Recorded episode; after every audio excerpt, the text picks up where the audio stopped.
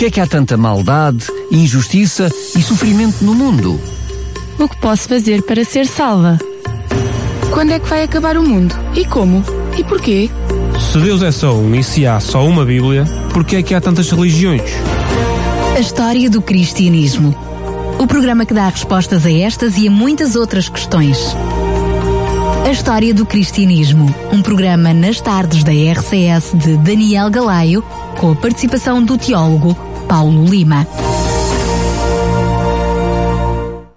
Muito boa tarde para si que está desse lado dos microfones. Vamos ter mais um História do Cristianismo com a presença do teólogo Paulo Lima, que sempre nos traz e nos brinda com o seu conhecimento e também, como podia deixar de ser, e como temos dito, com a base do livro Grande Conflito, que está na base deste programa, e também a possibilidade de quem está desse lado dos microfones poder também adquirir este livro gratuitamente através uh, da rádio e assim até acompanhar programa após programa, capítulo após capítulo, aquilo que são os assuntos que lhe trazemos aqui, não só nas tardes da RCS, mas depois em reposição noutros horários. Paulo Lima, obrigado mais uma vez por estares connosco. Obrigado eu. Bom, boa tarde a ti e aos nossos ouvintes. Lembramos que hum, todos os programas também estão disponíveis em podcast no site da Rádio RCS, no separador que diz podcast. Pode ouvir e até fazer o download de todos os programas e por isso não perder pitada e saber e acompanhar todos os pormenores deste programa. Hoje vamos para mais um capítulo, mais um programa, o conflito iminente, mas Paulo, antes de uh, entrarmos no conflito, se calhar era, um, era importante rever um pouquinho aquilo que foi o assunto do programa passado, que o tema era a liberdade de consciência ameaçada, Exatamente. porque isso ajuda-nos a compreender o programa desta, da, desta Sim, semana. Nós temos de ter em mente o que eu chamo o cenário escatológico, que é uma palavra cara para dizer o cenário do tempo do fim, do tempo final antes da vinda de Jesus. E esse cenário foi traçado em grande medida no, no programa anterior que fizemos, porque ele é abordado nesse, nesse capítulo, a liberdade de consciência ameaçada, o capítulo 35 do livro Grande Conflito, escrito por Ellen White em 1888 Uh, e esse, esse cenário do tempo do fim que ela aborda aí, nós abordámos também a semana passada. Hoje, como eu não posso repetir, nem convém repetir o programa que fiz a semana passada, para podermos entrar no esse novo programa. Não é, objetivo, não é esse o objetivo. O que eu vou fazer é uh, chamar, dar, dar os traços gerais desse cenário do tempo do fim, tal como Ellen White o traçou em 1888, que é a data de publicação do livro Grande Conflito, originalmente. Foi publicado em 1888. E as grandes linhas do cenário do tempo do fim que antecedem a segunda vinda de Cristo, quais são então? Este cenário inclui os seguintes aspectos. Os Estados Unidos como hiperpotência mundial, portanto, os Estados Unidos como tomando o domínio político-militar uh, sobre o mundo, não o controlando absolutamente, mas tendo o domínio de tal maneira que não haja nenhuma nação que, que lhe possa opor uh, resistência quando, se for o caso disso. Portanto, isso ela fala claramente e nós temos vindo que isso aconteceu basicamente depois de 1990, se eu não estou em erro, 89, 90, quando há a queda do muro de Berlim e, a, e a outra hiperpotência mundial, a União Soviética, perde o seu poder e se desmembra até, houve Estados que saíram da União Soviética, a União Soviética ficou reduzida um, à Federação Russa. Portanto, esse é, é, um dos aspectos do cenário, os Estados Unidos como hiperpotência mundial, sem, sem rival. Outra, a ascensão geopolítica mundial do papado, Eva Noé também fala nisso nesse capítulo que estudámos a semana passada. E isso é o que temos estado a observar, como acontecendo desde o, pontificado de João Paulo II, falámos nisso abundantemente a semana passada, e, e tem estado a, a, agudizar, a crescer cada vez mais, e este Papa Francisco tem feito muito por esta ascensão geopolítica do papado. O terceiro aspecto, a aliança Estados Unidos-Vaticano, falámos nisso também a semana passada.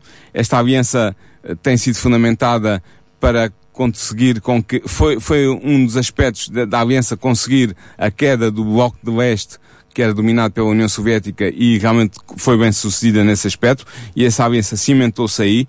Vimos a semana passada a visita do Papa Francisco aos Estados Unidos e como ele foi recebido e como teve a oportunidade de falar para o Congresso dos Estados Unidos da América, portanto para os legisladores da nação.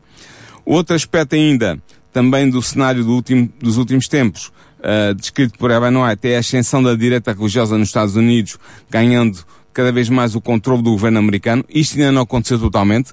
Há realmente uma forte ascendência da direita religiosa, portanto, da direita cristã nos Estados Unidos, procurando dominar o Partido Republicano e nós vamos ver qual vai ser o resultado agora nas próximas eleições presidenciais. Mas não há ainda o domínio do, do Estado por esta, por esta ala mais conservadora da política americana, mas caminhamos para lá a passos largos. Depois, ainda o desenvolvimento do espiritualismo no mundo ocidental. Vimos isso também num programa anterior ao, ao da semana passada, há, há 15 dias. Uh, vimos como, por exemplo, o fenómeno da nova era, com a proposta de crenças e de práticas espiritualistas tem dominado o Ocidente nos últimos 40, 50 anos, desde a época dos anos 60 do século XX. Portanto, isto foi também perdido por Ellen White no seu capítulo 35 do Grande Conflito. Depois ainda a aproximação entre romanistas e protestantes, nomeadamente no movimento ecuménico, falámos também disso abundantemente a semana passada, uh, e isto tem vindo a crescer desde a década de 40 do século XX, uh, se eu não me engano, o Conselho Mundial das Igrejas foi, foi fundado em 45 ou 47, uma data, de, 47 penso eu, 1947, isto tem vindo a aproximar-se cada vez mais as igrejas protestantes e, e ortodoxas da Igreja Romana, e todos estes aspectos têm se tornado uma realidade do mundo contemporâneo, nós podemos vê-los à nossa volta, estão nas páginas dos jornais, nas, nos telejornais uh, ao nosso redor, e todos eles foram perdidos, e eu volto a sublinhar isto, por Ellen White no livro O Grande Conflito, escrito em 1888. Portanto, Agora, quando este cenário estiver totalmente realizado, e ainda não está, há, há, há aspectos que ainda se tem que desenvolver mais, mas quando isto tudo estiver totalmente realizado, desencadear-se então o conflito final entre as forças do bem e as hostes do mal, e este conflito final desenrolar-se-á em torno da lei de Deus. E é sobre isso uh, o conflito iminente, o capítulo 36 do grande conflito, que vamos abordar hoje. Sendo que, quando falas em lei de Deus, nós podemos generalizá-la para a própria palavra de Deus, para a própria Bíblia, mas concretamente estamos a falar para a lei moral dos Dez Mandamentos. Estamos a falar dos Dez Mandamentos, do decálogo, da lei moral de Deus, que está expressa, nomeadamente em Gênesis, perdão, em, em Êxodo 20 e, e também em Deuteronômio. Muito bem. Mas, voltando então ao, ao nosso cenário ou melhor, uh, vamos ver como é que este conflito final se vai desenrolar. Este capítulo 36 do conflito iminente, do grande conflito, do livro Grande Conflito, é o segundo capítulo profético. Portanto, a partir daqui para a frente, até ao final, estaremos a abordar capítulos proféticos, ou seja, capítulos em que Ellen White, além de conhecer as profecias bíblicas, nomeadamente as profecias de Apocalipse e de Daniel, ela também ganhou conhecimento através das visões que que Deus lhe deu no século XIX e no, no, logo no princípio do século XX, uh, mas neste caso no século XIX ainda, porque o grande conflito foi escrito em 1888, e portanto, a partir desse conhecimento que ela obteve de fonte divina, por inspiração do Espírito Santo de Deus, ela pôde escrever estes capítulos proféticos, que são os capítulos, os oito, se não estou em erro, os oito capítulos finais do livro O Grande Conflito. Mas vamos então ao nosso programa de hoje.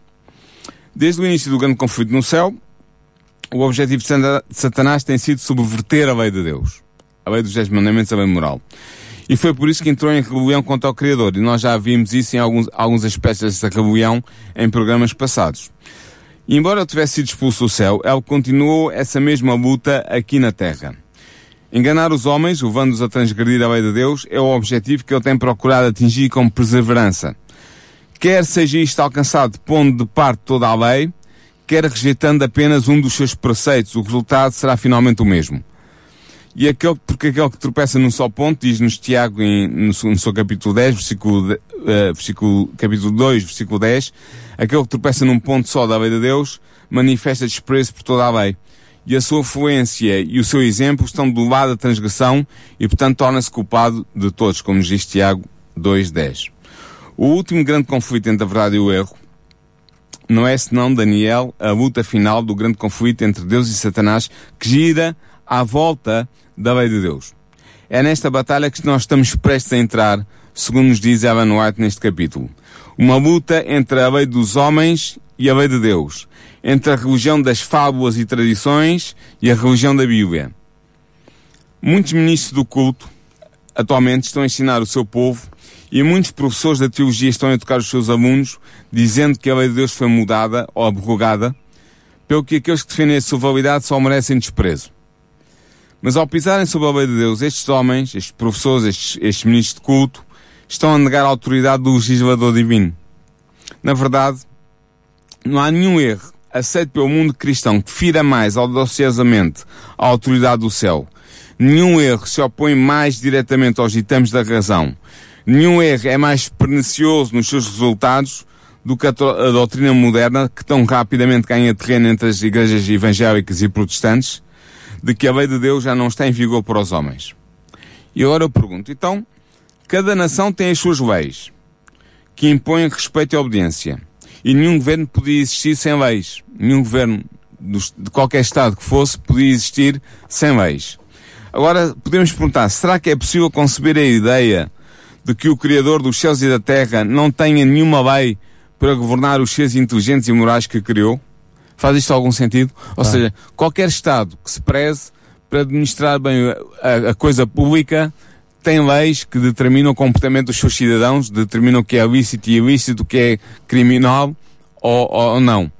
Aliás, a... E o governo de Deus não teria lei nenhuma. E se formos uh, mais uh, coerentes ainda, percebemos que qualquer, qualquer lei civil tem sempre por base, de uma forma mais resumida, a própria lei de Deus, não é? Sim, a lei de Deus está na base. Não matarás, não adulterarás, não roubarás, não dirás falso testemunho todos estes princípios divinos que estão na, no decálogo, na lei dos dez mandamentos, estão na base da maioria das leis, das leis, pelo menos das leis fundamentais das nações. Claro. E portanto seria, faria sentido dizer que as nações têm as suas leis e, a, e Deus, que criou um universo de seres inteligentes e morais, não teria criado leis, instituído leis para reger o comportamento desses seres inteligentes e morais, não faz muito sentido. Mas a verdade é que quando os padrões da justiça são colocados de parto, o caminho é aberto para Satanás estabelecer o seu poder na Terra. Na verdade, a doutrina de que os homens estão libertos dos requisitos da lei divina já começou a produzir os seus frutos, enfraquecendo a força da obrigação moral e abrindo as comportas da iniquidade no mundo. Uma parte do, do, da iniquidade moral que nós vemos, nomeadamente nos países ocidentais, países cristãos, ou, ou há quem diga agora países pós-cristãos, muita da iniquidade e da ilegalidade e da imoralidade que nós vimos tem a ver com o facto de se ter posto de parte a lei de Deus como base uh, do comportamento humano nesses países e nessas sociedades. E é isso que ela não chama a atenção. Este, esta, esta tentativa de pôr de parte a lei de Deus, por razões que nós já, ver, já vamos ver mais à frente quais são, tem levado à, anomia, como se diz em grego, ou seja, à ilegalidade, ao comportamento imoral nas sociedades que têm tido este, este curso de pôr de parte a lei de Deus. Na verdade, uh, ao serem apresentadas ao mundo as reivindicações do quarto mandamento da lei de Deus, o sábado, o mundo cristão desobediente procura uma escapatória. Ou seja, quando se fala da lei de Deus e se fala nos dez mandamentos, há um mandamento que, se, que é evidenciado. O quarto mandamento, que diz, lembra-te do dia de sábado para o santificares. Seis dias trabalharás e farás toda a tua obra, mas o sétimo dia é o sábado do Senhor teu Deus. E continua por aí fora. E o problema é que o mundo cristão desobediente procura uma escapatória para não obedecer, para não, não sentir a, o, o, o apelo e a, e a obrigação de observar esse mandamento, esse quarto mandamento da lei de Deus. Então qual é a escapatória que o mundo cristão desobediente encontra? Com modo de se livrar de um dever que não querem cumprir, muitos pastores e muitos padres declaram que a lei de Deus já não vigora para o cristão. E assim eles descartam conjuntamente o sábado, o quarto mandamento da lei de Deus, e a própria lei de Deus em geral. Ou seja, para não terem que obedecer a um dos mandamentos, dizem que todos os mandamentos deixaram de ter validade. Ora, à medida que a obra de reforma do sábado se estende pelo mundo, e ele tem-se vindo a estender desde 1844, esta rejeição da lei divina para evitar as reivindicações do quarto mandamento acabará por se tornar quase universal. Esta é, profecia, é uma das profecias que a Manoel faz neste capítulo. Que a rejeição do quarto mandamento levará à rejeição da lei divina na sua totalidade. Levará àquilo que os, os teólogos chamam o antinomismo. Nós já vamos ver mais a fundo no fim do programa o que é que isto quer dizer e como é que isto tem verificado uh, na vida das comunidades cristãs e na vida dos países cristãos nos últimos anos. Mas deixa-me só dizer-te isto, Paulo. Uma das coisas fundamentais também que depois leva um pouquinho a este antinomismo é o facto de que hum, como nós falámos em programas anteriores, a perseguição para com a lei de Deus e aquilo que foi uh, a Igreja de Roma e a perseguição àquilo que eles chamavam dos hereges, uh, e depois o, o surgimento do, do movimento de reforma e depois do movimento protestante em que reconhece a salvação pela fé e não a salvação pelas obras, de alguma forma também, eh, como nós somos salvos pela graça e não somos salvos pelas obras, leva a que muitas dominações e muitos movimentos se vão lentamente afastando uh, uh, da lei de Deus. É verdade, eu não queria entrar já neste capítulo, porque nós vamos falar mais à frente claramente da origem do antinomismo e do seu desenvolvimento até o século XX, brevemente, mas vamos dar umas pinceladas gerais, mas é como tu dizes, foi a partir da reforma, alguns reformadores radicais diziam que se nós somos somos salvos pela fé, não precisamos das obras para nada, não, não, não, não somos salvos pelas obras. E é verdade, não somos salvos pelas obras. Mas de até concluir que a lei de Deus está é anulada e que não, é, não está em vigor para o cristão é um grande passo. E nós vamos ver isso mais à frente. Mas, uh, agora, a mesma classe de mestres religiosos que defende o antinomismo, alega ao mesmo tempo que a corrupção moral do mundo se deve à profanação e ao desrespeito pelo que eles chamam o sábado cristão. O sábado cristão é, na América, nos países anglo-saxónicos, eles usam esta palavra Sabbath para se referirem ao domingo. E, que, e eles alegam também que a imposição da obrigação de se observar o domingo melhoraria muito o tónus moral da sociedade, o aspecto moral, a força moral da sociedade. Outro erro que Satanás usará para preparar o mundo para a última batalha será a doutrina espiritualista, de que nós já falámos num programa anterior, há 15 dias, se eu não me engano. Um, esta doutrina está assente na crença não bíblica da imortalidade da alma, também já discutimos esta crença em programas anteriores. Pelo que todos os cristãos que aceitam esta crença, esta crença da imortalidade da alma, estão em risco de se tornarem presas dos enganos espiritualistas. Ou seja, se eu aceito à partida como bíblico, que não é, já vimos isso em programas anteriores e os nossos ouvintes podem ir ao podcast à procura desse programa. Se eu aceito como bíblico, que não é, a imortalidade da alma, que, é, que nós temos uma centelha dentro de nós, imortal, consciente, e que se separa do corpo na hora da morte e que vai para um céu ou para um inferno, se eu acredito nisso, eu estou sujeito a ser enganado pelas, pelas mentiras e pelos enganos da, do espiritualismo que dizem que os, que os, nossos familiares podem ser invocados, podemos contactar com eles, que eles podem dirigir no, o nosso curso de vida, que nos podem proteger do além, podem enviar mensagens, podem entrar em contato connosco.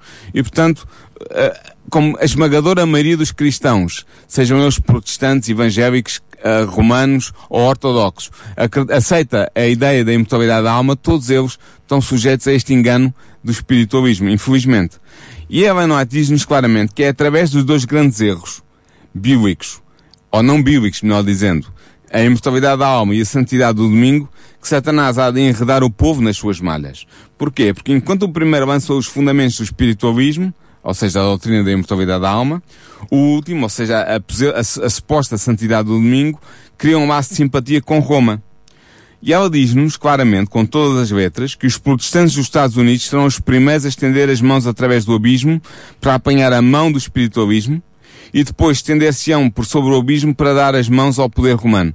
E sob a influência desta tribo, tríplice união, ou seja, espiritualismo, protestantismo apóstata e romanismo, os Estados Unidos da América seguirá as pegadas de Roma desprezando os direitos de consciência. E foi o que nós vimos em parte a semana passada no programa Ameaça à Liberdade de Consciência. Ora bem, imitando mais perto o cristianismo nominal da época, o espiritualismo tem um poder maior para enganar e enredar. E o próprio Satanás está convertido à nova ordem de coisas. Ele aparecerá com aspecto de anjo de luz, e através da ação do espiritualismo operar-se-ão prodígios, os doentes serão curados, e efetuar-se-ão muitas inegáveis maravilhas. Nós vamos falar um pouco mais à frente sobre isto. E como os espíritos que, que se comunicam através dos médiums professarão fé na Escritura Sagrada e demonstrarão respeito pelas instituições da Igreja, a sua obra será aceita como sendo uma manifestação legítima do poder divino. Isto é o, é o grande engano que há de vir, é um dos grandes enganos que há de vir uh, por aí e que já se começa a observar em, alguns, em algumas instituições uh, espiritualistas. Ora, os romanistas que se gloriam dos milagres como sinal da verdadeira Igreja serão facilmente enganados por este operador de prodígios espiritualista. E os protestantes, que rejeitaram o escudo da verdade, também serão facilmente iludidos. E assim, romanistas, protestantes e mundanos, juntos, aceitarão a forma de piedade, destituída da sua eficácia, e verão nesta aliança, nesta tríplice aliança que eu referi há pouco, um grande movimento para a conversão do mundo. Entretanto, o que é que acontecerá também a nosso redor? Na Terra, diz-nos ela, aumentarão as catástrofes naturais e ambientais. E isto está a verificar-se no nosso tempo. Nós já vemos uh, cada inverno, não só no inverno, uh, durante todo o ano, catástrofes que acontecem em, todos os, em todo o mundo, desde terra, furacões, ciclones, fogos, fogos florestais, enchentes, avalanches, enfim, uma série de fenómenos de catástrofes naturais que estão a acontecer ao nosso redor, que têm vindo a acontecer em crescendo, ou seja, cada vez mais há catástrofes deste tipo, catástrofes naturais que estão a acontecer à volta do mundo, em, em vários países, uh, e isto é um sinal também de que nós estamos a viver as dores de parte da criação, como diz uh, o apóstolo, uh, e que estas duas partes estão a, em crescendo, aumentando, marcando o, o princípio do fim de, da vida deste planeta tal como nós o conhecemos. Ora, o que acontece é que com estas catástrofes naturais e ambientais a aumentarem, Satanás, no final dos tempos, persuadirá, persuadirá perdão, os homens que são os servos de Deus fiéis ao seu sábado, que são causa destes males. Disse já que os homens estão a ofender Deus pela violação do domingo e que este pecado trouxe as calamidades, as quais cessarão apenas quando a observância do domingo for estritamente imposta por lei a todos os seres humanos. E dir-se-á também que os sabatistas que respeitam o domingo são os perturbadores da humanidade, impedindo que esta goze os favores divinos e a prosperidade vinda de Deus. Portanto, isto será a desculpa que será dada no final dos tempos, gizada pela mente satânica, para persuadir os homens a, a reagir contra a mensagem do sábado, que entretanto vai em crescendo, se vai espalhando pela terra, isso vai tornando cada vez mais frequente e cada vez mais audível, uh, uh, e, e, e, portanto levará os homens, Satanás, Satanás vai aos homens a rejeitar essa mensagem e ao mesmo tempo a começar a, a exercer a sua força uh, persuasiva, digamos assim, para usar um eufemismo, contra aqueles que defendem o sábado como o dia de guarda, o dia de, de adoração legítimo do Deus Criador, do Deus da Bíblia. Ora, o que acontecerá também é que este poder operador de milagres manifesto pelo espiritualismo exercerá a sua influência contra os sabatistas. Como? Como é que isto vai acontecer? Ela diz-nos, ela não diz-nos neste capítulo do grande conflito, que haverá comunicações por parte dos espíritos que declararão que Deus os enviou para convencer do erro os que rejeitam o domingo, afirmando que as leis de cada país que impõem o domingo devem ser obedecidas como se fossem a lei de Deus. Ou seja, a lei de Deus é posta de parte mas as leis das nações que irão impor observância obrigatória do domingo deverão ser obedecidas como se fossem a lei de Deus. Portanto, há aqui uma contradição, mas que não será notória para aqueles que defendem esta posição. Uh, o que acontece também é que lamentar-se-á a grande impiedade do mundo, apoiando os testemunhos, eh, apoiando estes espíritos, os testemunhos dos mestres religiosos, de que o estado de degradação moral se deve à profanação do domingo. E será grande indignação contra os sabatistas, contra os defensores do sábado, diz-nos Ellen White. Na verdade, ela diz-nos, claramente, com todas as letras, que os sabatistas serão denunciados como inimigos da lei civil, como perversores da moral, como agentes da anarquia e da corrupção moral, sendo os responsáveis pelas catástrofes que estão a cair sobre a Terra. Ela, ela é clara, ela diz claramente que à medida que o tempo do fim avançar e a vinda de Jesus estiver próxima, as catástrofes uh, mundiais uh, de natureza natural e ambiental serão, aumentarão consideravelmente mais. E portanto isso será, será usado pelos inimigos uh, do povo de Deus para suscitar indignação contra eles. e portanto, eles serão acusados de deslealdade para com o governo, por serem supostamente agentes da anarquia e da corrupção moral, e nas câmaras legislativas e nos, nos tribunais serão falsamente apresentados e condenados. E rejeitando as igrejas, a maioria das igrejas protestantes, os argumentos que fazem a favor do sábado e da lei de Deus, estas querão silenciar definitivamente os defensores do sábado. E assim, diz-nos ela, no grande conflito, no seu capítulo 36, do conflito iminente, ela diz-nos, Ellen White, que os dignitários da Igreja e do Estado uniciam para subornar, persuadir ou forçar todas as classes a honrar o domingo. E a falta de autoridade divina será suprida por legislação opressiva. A corrupção política está neste próprio, neste momento em que falamos, a destruir o amor à justiça e a consideração para com verdade. E mesmo na livre América dos Estados Unidos, na América do Norte, na livre América do Norte, nos Estados Unidos da América, os governadores e os legisladores, para conseguirem o favor do público, cederão ao pedido popular de uma lei que imponha a observância do domingo.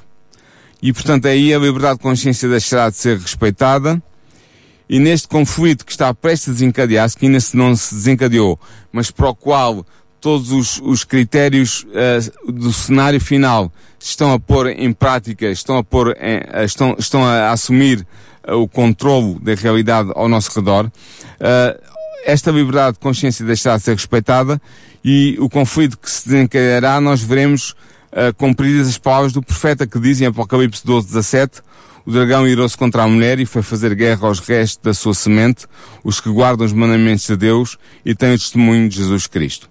Uh, nós sabemos que esta igreja, uh, na linguagem apocalíptica, significa uma igreja, e portanto esta guerra que o dragão faz a contra mulher, a igreja, a mulher contra é a mulher. Sim, tu disseste a igreja significa não, não, igreja, não, a não, mulher, a mulher... a mulher significa a igreja, e portanto nesta, nesta luta, nesta guerra que o dragão faz à mulher, e, e ao resto da sua semente é uma luta contra a igreja do tempo do fim. E a sua e contra, semente e são contra, os seus fiéis. Não? Os seus fiéis, aqueles que, que, fazem parte dessa igreja.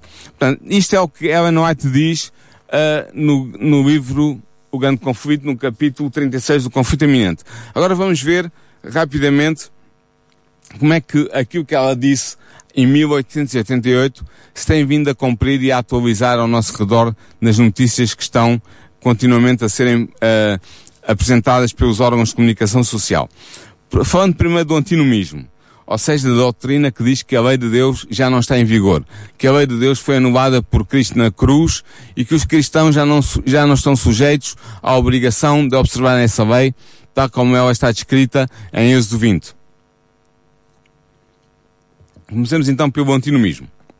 Ora bem, o termo antinomismo foi cunhado pelo próprio Martinho Lutero. Isto é muito interessante. Foi o Lutero que, que inventou este termo teológico. E ele inventou durante a Reforma. E para quê? Para criticar severamente aqueles que, em nome da salvação apenas pela fé, punham de parte a obrigação de se observar a lei moral de Deus. Ou seja, aquele raciocínio que tu ainda há bocado fizeste e partilhaste connosco, de que, ah, como nós somos salvos pela fé, não precisamos observar a lei de Deus, foi um raciocínio que alguns reformadores uh, radicais uh, aceitaram e puseram em prática. Um deles foi um homem chamado Johannes Agrícola, que defendeu a liberdade total do cristão face à lei moral.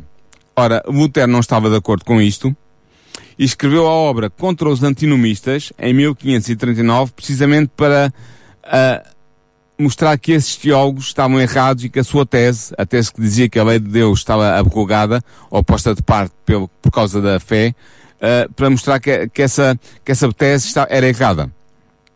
Nessa obra, contra os antinomistas, Lutero defendia a validade dos Dez Mandamentos para o cristão reformado.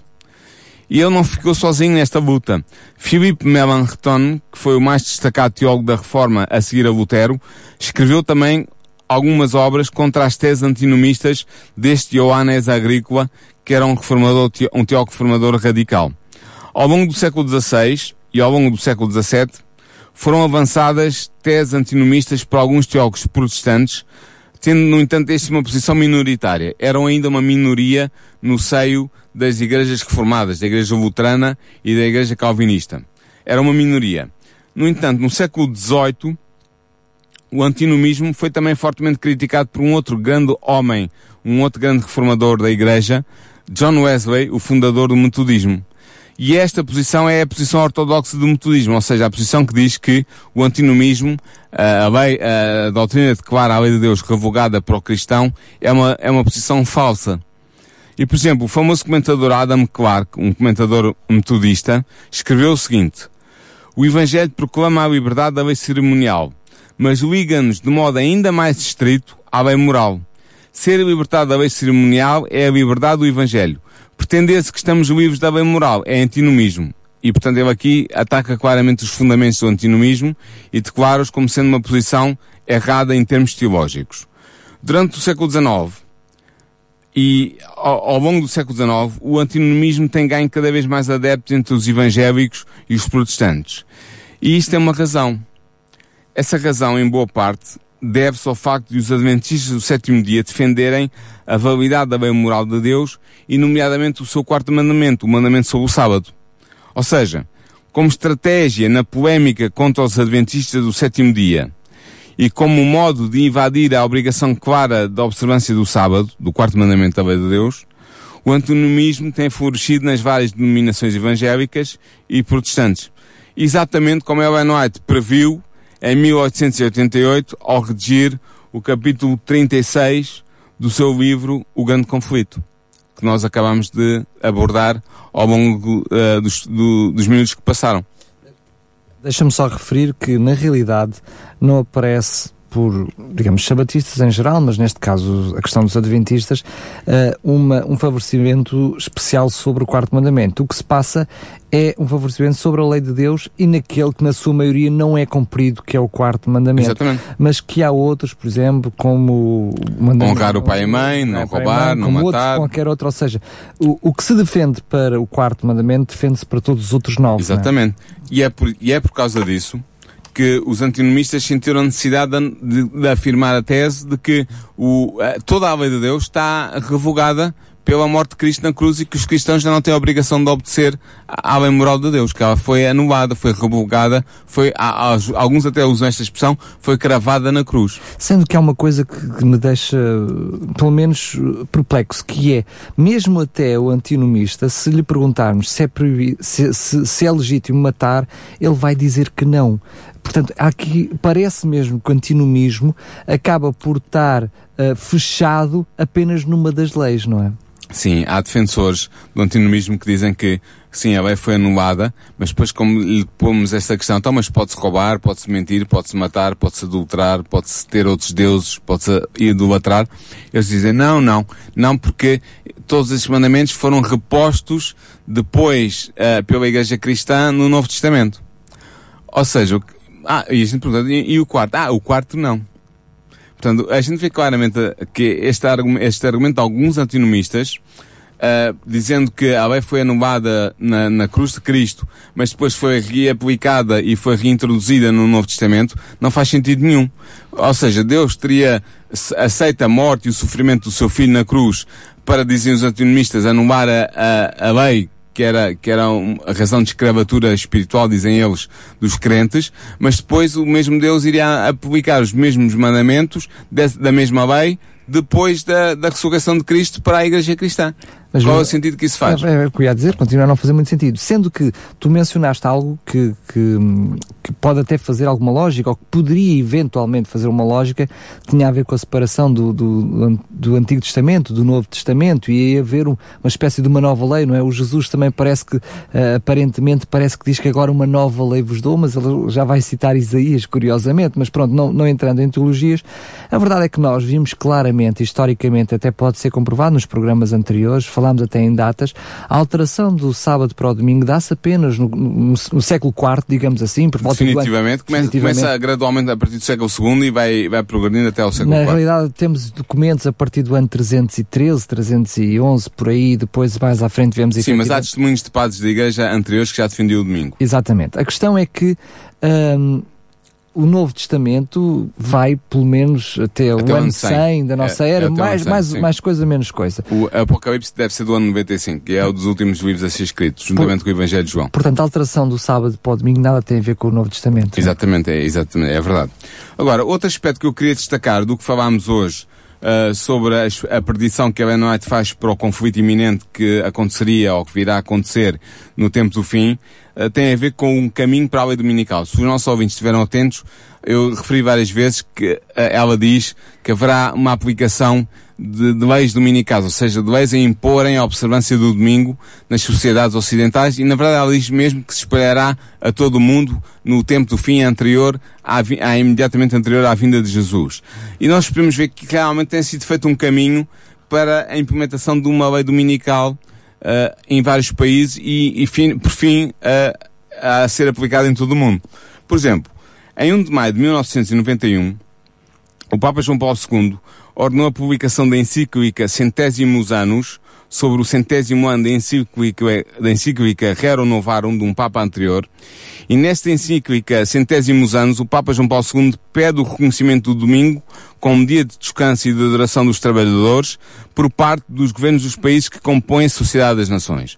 Ou seja, o que o Papa pede é que os governos dos países que compõem a Sociedade das Nações reconheçam pela, pela lei o domingo como dia de descanso para os trabalhadores, para que aqueles que são cristãos possam observar esse dia, indo à igreja, estando com a família e, e, e vivendo espiritualmente esse dia. Portanto, ele pede que, esse, que os governos implementem leis no, no, no sentido de salvaguardarem a observância do domingo.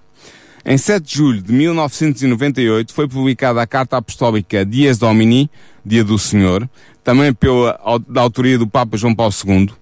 E das suas 87 secções destacam-se três que eu gostaria de ler, porque vou citar. A secção 62 diz assim: Assim, se é verdade que para o cristão decaíram as modalidades do sábado judaico porque superadas pelo cumprimento dominical, ele deverá lembrar-se que permanecem válidos os motivos de base que obrigam à santificação do dia do Senhor, fixados pela solenidade do decálogo, mas que hão de ser interpretados à luz da teologia e da espiritualidade do domingo. Ou seja, o que está aqui a ser dito é o, é o seguinte, o, o, o, quarto mandamento fala no sábado, já não é o sábado que deve ser observado, deve ser o domingo, mas a, a, a obrigação que o quarto mandamento impõe ao cristão, deve, uh, referente ao sábado, deve ser imposto ao cristão uh, romano e ao cristão protestante, uh, referindo-se ao, ao domingo. Ou seja, há uma transferência, há uma transposição, deixa de ser o sábado a ser observado, passa a ser o domingo, mas o mandamento que é invocado para a observância desse, desse domingo continua a ser o quarto mandamento da lei de Deus. Que é o único que há. Pois, claro. Depois, no parágrafo 66 diz assim, nesta linha, o meu venerado predecessor, predecessor, perdão, Leão XIII, na encíclica Rerum Novarum, apontava o descanso festivo como um, dia, um direito do trabalhador que o Estado deve garantir. Portanto, ele está aqui a dizer claramente que os Estados cristãos e também possivelmente os não cristãos devem garantir ao cristão a observância e o descanso semanal do domingo. E na, e na secção uh, 63 ele diz assim, nesta, nesta carta apostólica Dias Domini, de, da autoria do Papa João Paulo II. Por isso, é natural que os cristãos se esforcem para que também nas circunstâncias específicas do nosso tempo, a legislação civil tenha em conta o seu dever de santificar o domingo. Portanto, o que eu estou a dizer é que os cristãos, nomeadamente os cristãos influentes, ao nível dos Estados dos vários países da, que compõem a Sociedade das Nações, devem pressionar os seus governos para emitirem leis no sentido de garantirem a observância do, do primeiro dia da semana, do domingo, como dia de repouso e de, e de culto religioso. Isto é o que diz a Carta Apostólica Dias Domini de 1998. Mas, mas há mais, há mais avanços neste sentido. Em 6 de janeiro de 2001 foi publicada a Carta Apostólica no começo de um novo milénio, é assim que se intitula, que entre outras diretivas enfatizava a importância do domingo, e eu passo a citar, como um dia especial de fé, o dia do Senhor ressurreto e do dom do Espírito, a verdadeira Páscoa semanal. Portanto, também esta carta apostólica sublinha a necessidade da observância do domingo. Em 9 de setembro de 2007, ao celebrar a missa em Viena, Bento XVI disse claramente o seguinte: sem o domingo, nós não podemos viver. Num apelo claro à sacralização do domingo e à imposição do domingo pelo, pela lei uh, nos Estados e nos países de maioria cristã. Em abril de 2014, o Papa Francisco disse que a observância do domingo deve ser recuperada em concordância com a encíclica Dies Domini, Dies Domini, perdão, emitida por João Paulo II. É preciso lembrar que neste documento, como eu disse ainda há bocado, João Paulo II escrevia que os cristãos deverão naturalmente se esforçar para assegurarem que a legislação civil respeite o seu dever de guardar o santo o domingo. Ou seja, estava a apelar para que os cristãos mais influentes, ao nível dos governos, das hierarquias governamentais, criassem leis para salvaguardar e proteger a observância do domingo nesses países. Mas uh, nós podemos ver que tem havido movimentos criados na Europa e nos Estados Unidos, e nos Estados Unidos que promovem, uh, que pretendem promover a legislação que salvaguarda o domingo como dia de descanso e de repouso para o trabalhador e também da observância religiosa. Por exemplo, na Europa há um movimento a favor de uma lei dominical que se tem fortalecido consideravelmente. De facto, foi criada aí, na Europa, a Aliança Europeia pelo Domingo, que tem como nome em inglês European Sunday Alliance, para promover, ao nível das instituições da União Europeia, a aprovação de legislação no sentido de estabelecer o domingo como dia de repouso obrigatório em toda a União Europeia, ou inscrever uma norma nesse sentido na Diretiva sobre o Tempo de Trabalho da União Europeia. Portanto, o que é que esta, esta instituição quer fazer? Os nossos ouvintes podem ir ao, à internet e encontrarão rapidamente o site da European Sunday Alliance. Eles querem inscrever no direito comunitário uma norma que imponha a observância em toda a Europa, por lei, do domingo como dia de repouso para os trabalhadores e como dia de adoração religiosa, se for caso disso, eh, para quem quiser assim fazer. Esta aliança da Europeia pelo Domingo é formada por sindicatos, por associações civis e por partidos de inspiração cristã, nomeadamente protestante e católico. Mas não só.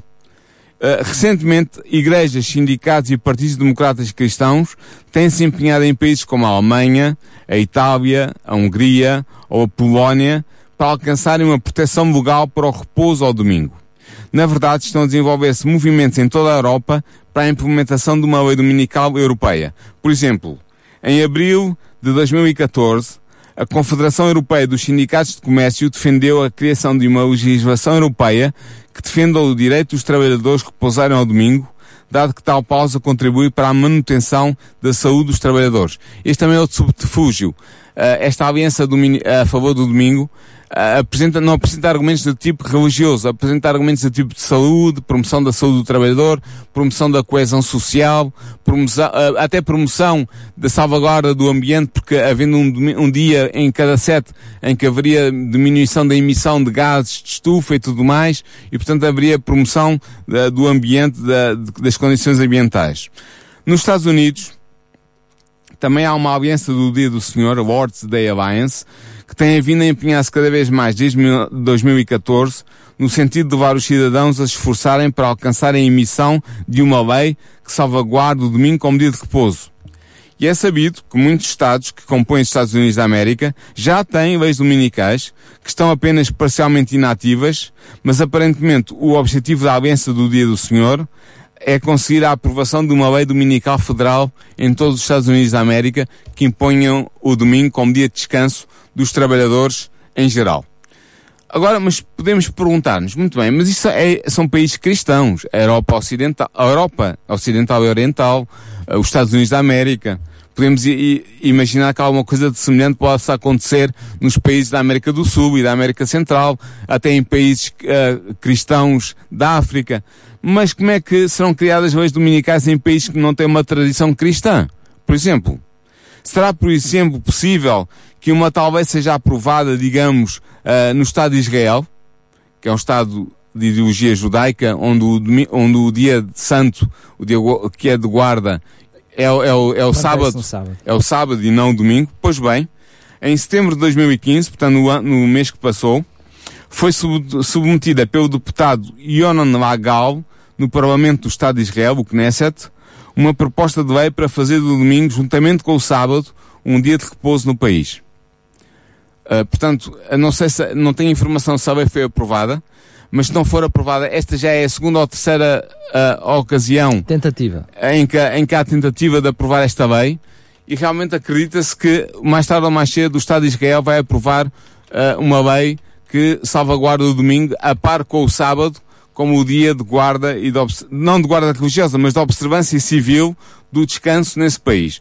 Ora bem, se isto pode acontecer, Daniel, com o Estado de Israel, em que a ideologia religiosa primária é o, é o judaísmo que defende o sábado como dia de repouso e de observância religiosa, se isto pode acontecer no Estado de Israel, o que é que não poderá acontecer noutros Estados em que não haja uma oposição tão grande à observância do domingo como haveria no Estado de Israel, no Estado de ideologia judaica? Sendo que eh, para se chegar a esse objetivo pode-se fazer até de formas diferentes. Eu lembro-me que até há bem pouquinho tempo nós tivemos durante 14 anos não é, uma legislação portuguesa que obrigava as superfícies com mais de 2 mil metros quadrados a fecharem num período ao domingo, por exemplo. Muito bem. Uh, uh, o motivo que estava por detrás era o favorecimento ao pequeno comércio e mais tempo para a família. Dos trabalhadores. Dos trabalhadores. Ou seja, mesmo o movimento que acabaste por falar, o, o, esse movimento americano para o domingo, uh, o que está por detrás subjace- subjacente é o direito ao trabalho e o direito ao descanso e à vida. É Exato. mesmo assim o que É está mesmo. por detrás. É tudo idealismos corretos. Não se fala, exatamente, não se fala eh, que são as razões religiosas para a implementação das leis dominicais. Não, são eh, razões de ordem social, de ordem ecológica, de ordem moral, em, em- em termos gerais, e portanto são essas as razões Algumas aduzidas. económicas. A ordem, de ordem económica também. Portanto, é isso, isto nós estamos a observar. Eu acredito que muito em breve nós vamos ter um decreto dominical, eh, uma lei dominical eh, na, em toda a União Europeia, porque a pressão que está a ser feita nesse sentido é muito, muito grande eh, e, e é muito provável que isso vai acontecer muito, muito em breve. E nos Estados Unidos, é fácil de ver, quando a União, a União eh, Europeia tiver aprovado uma tal lei, será muito fácil dizer aos Estados Unidos, nós já aprovamos aqui, o que é que vocês estão à espera para fazer o mesmo aí? Mas voltando ainda ao, ao, ao aspecto deste conflito, deste grande conflito, deste conflito final ah, entre hum, uns cristãos defensores do domingo e os cristãos defensores do sábado, ah, ela também falou, e eu referi-me ainda há bocado no programa, ao desenvolvimento do espiritualismo. O espiritualismo moderno surgiu em 1848 em- na cidadezinha de Hydesville, Nova York, no lar da família Fox. Ah, foi desenvolvido aí.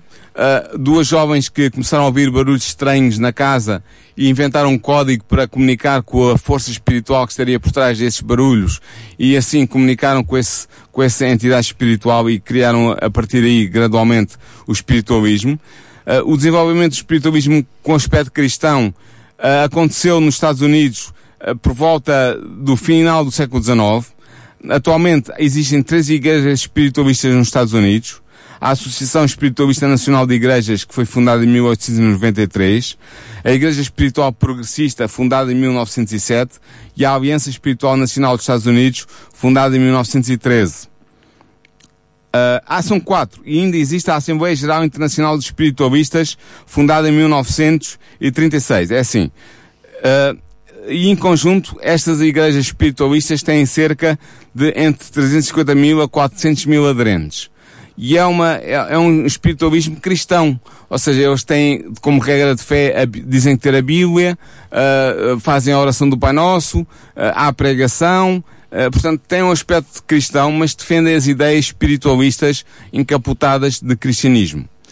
O, o espiritualismo kardecista, fundado por Allan Kardec, eh, também se espalhou pelo mundo, desde o século XIX, desde a segunda metade do século XIX até a atualidade. Ele está sediado em 35 países, que estão agrupados no Conselho Espírita Internacional e contam muitos milhões, mas mesmo muitos milhões de adeptos, nomeadamente na América do Sul, e, e- e um país que se destaca grandemente nesse, neste movimento Ao é o Brasil. Claro, Brasil. E que de alguma forma também se mistura com o cristianismo. Sim, exatamente. O, o, o espiritualismo kardecista declara-se cristão. Uma das obras de de Allan Kardec é o, o Evangelho segundo o Espiritismo. Portanto, mostra claramente que eles declaram cristãos e dizem mesmo que o verdadeiro cristianismo é o cristianismo espiritualista e não o cristianismo protestante ou, ou romanista ou outro. Ah, o desenvolvimento também da nova era, desde mo- 1960, a década de 60, em que há a fusão de tradições espiritualistas e ocultistas ocidentais com as tradições espirituais orientais, há uma mistura, há um, eh, a nova era é um, é um movimento eh, um pouco caótico, em que há várias vozes que se expressam com várias eh, crenças diferentes, mas a base central é de que tu tens uma alma imortal dentro de ti, que é uma centelha divina, que deve evoluir eh, passando de encarnação em encarnação e que os mestres ascensos que já estão no além eh, querem entrar em contato com a humanidade para a guiar na direção do desenvolvimento espiritual e para alcançar a, a felicidade no além e, se possível, for até aqui, já neste, neste, nesta esfera de realidade. Portanto, nós temos vindo, nós temos visto que o espiritualismo tem invadido os meios de comunicação e de, e de cultura ocidental e mundial. Falámos no programa dedicado ao espiritualismo sobre precisamente eh, os filmes, as telenovelas, as músicas, os, os programas de rádio, os programas de televisão, eh, eh, enfim, eh, N, N veículos de transmissão de cultura e de informação que têm sido uh, inquinados, têm sido ocupados pelas ideias espiritualistas e os nossos ouvintes estão, estão familiarizados com elas. Até os desenhos animados nós falávamos no nosso programa, até em desenhos animados há ideias espiritualistas que são passadas para as crianças desde a mais tenra idade.